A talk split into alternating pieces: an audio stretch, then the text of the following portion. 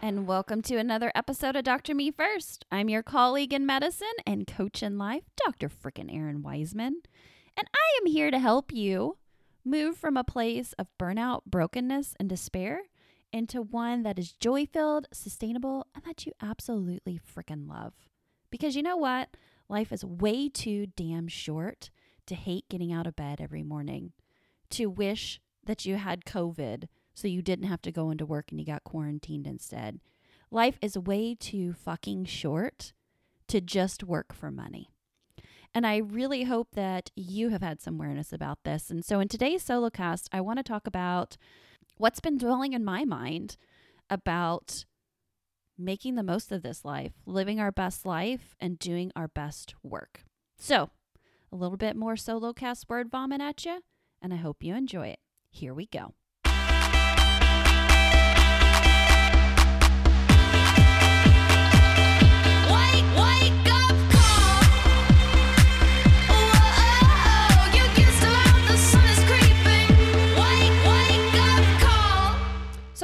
Common coaching exercise to ask people to either write their own eulogy or what they would have on their tombstone.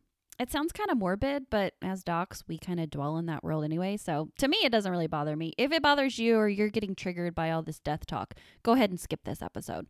But what I want to put in here is the question to ask you what do you want people to say when you die? Seriously, what do you want them when they're standing around? Hopefully my family is like eating barbecue and some fried chicken and having a good old time because that's what I've asked them to do is have a big ass party. But what are people going to say about the life that you have lived when you die? What do you want your loved ones, your friends, the people you interacted with? You know what mine is? What I really want them to say? Damn, she really fucking lived. I don't know what that's going to entail, but if I keep that in mind, that's it. That's that's really how I want to sum up my life. Is that she really lived. I don't need anyone to compliment my house or talk about the type of car I drove. They don't need to talk about what kind of money I brought in or the size of my closet. The people closest to me know that none of these things matter to me anyway. They really don't. I'll be perfectly honest. And in the end, who cares?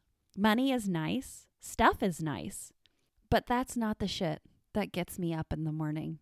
That's not what motivates me. It's just not. I would rather leave my kids and my legacy with the image of a woman who loved fiercely, who acted bravely, and had a bite that was as strong and as witty as her bark. I want them to know that they carry a fire in their genes and not just dollar bills in their wallet. I want them to know that the same tenacity and courage dwells within them as well. If money was enough for me, I would have kept practicing 60 hours a week, churning and burning patients in and out without a moment to pursue my passions. But here's the thing it's not worth it. And now, having lived on the other side and seeing what a life well lived and living within my best life feels like, I want to encourage you to think about that too. Thinking about what I want my friends and family to say at my funeral, it sounds super morbid. It really does. But it's helped me decide what I want to do while I'm alive. So I ask you again what do you want people to say when you die? Because you can use that right now to make the decisions on what you want to do. Maybe it's something involved in changing your world, helping the environment, helping a certain type of people group, helping a disease state. I don't know what it is, but I really want you to focus with the end in mind because that can help direct your actions today. No matter how small or how big they are, it's so important to have that purpose. I was recently talking with one of my beautiful clients, and she's toying around and thinking about what she wants to do and maybe going through a transition and doing something different on a professional side. And so I made her sit down and write out what her career vision was. And instead of divining career as how we usually, I asked her this question What were you put on this earth to do? Not how are you going to make money and stock your 401k and get health insurance. What were you put on this earth to do? And at first she's like, Well, I don't really know. And I'm like, You know, you know. Look inside of you. Just a few words. What do you feel like in this moment that you were put on this earth to do? And she said, I was put here to help people. And I said, How many different ways can you help people? And she said, Like thousands. And I'm like, Exactly. So a job is just a means of achieving what your purpose is. And if we keep that in mind, then it doesn't seem so big and scary when we decide that it's time to make a change on how we complete our purpose. And so that's what this exercise to me does. When I think about what do I want people to say at the end of it all, that's how I need to make my decisions, not get wrapped up in the minutia or get wrapped up in fear that I'm living in scarcity and that I won't have and if I don't do this, oh my god, how are we going to do that? Instead, looking at like what's really damn fucking important and actually working towards that. So, what if I don't have the newest, greatest, best, just out on the market type stuff? Does it get the job done? And does it meet the purpose that I'm here to do? And if so, I applaud that. So, friend, I hope this was a kick of encouragement. I hope sharing a little bit about what I see my role is helps you also to see the magnificent, beautiful woman inside of you.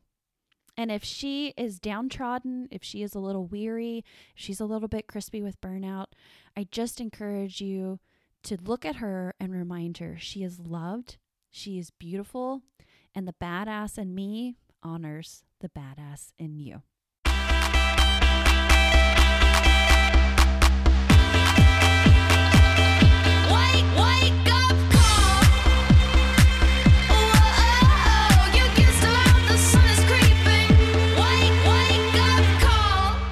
All right. Well, if you're liking these solo casts, I just want to remind you again two ways to get more of this goodness.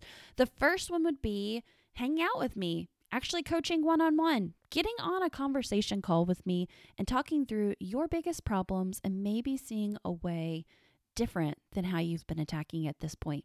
So, link is in the show notes. You know me. Click on it, get a hold of me. Let's definitely get on the phone and talk because you're not alone. Change is possible, and I swear to God, you're not crazy. If you are, I'll send you to one of our psychiatry friends, but I'm pretty sure that you're not because there's hundreds of you who have reached out to me and we've helped find a different path. Number two way, if you're not interested on one on one coaching or it's not in your budget at this time, is to join the Patreon community. It's patreon.com backslash doctor first. And there you can get more bonus episodes like this. You can have more real conversations where I share stories, I share kind of my intimate word vomit details, and we have regular Q&As with me. Plus, you get to hang out with other listeners and hear about what they're going through. Because let me tell you, community is the solution to all of this. And if you're feeling really generous, sign up for the scholarship option that allows a med student, a resident, or a fellowship to join the Patreon group through your scholarship so that they don't have to go through the same shit that we've gone through. So check that out, patreon.com backslash Dr. Me First, and hop on in there. I don't think you'll be disappointed. And my final word to wrap this up, friend, is no more hiding, no more fear. And what I mean by that is too many times we go down into hunker down mode where we just put our head down, we keep working, we almost hide within our problems. So I want to encourage you to lift your head up, no more hiding, and also no more fear. Fear can actually be a really great emotion when it's not overwhelming and it's not scaring the shit out of us. So I want you to look at your own fear and see what is it telling you? Probably more under the surface. If you are living right now in fear, please set up a call with me because that is not the best place for you to be. But there is something to learn from it. So hang in there and remember your life, your calling, your pulse matters.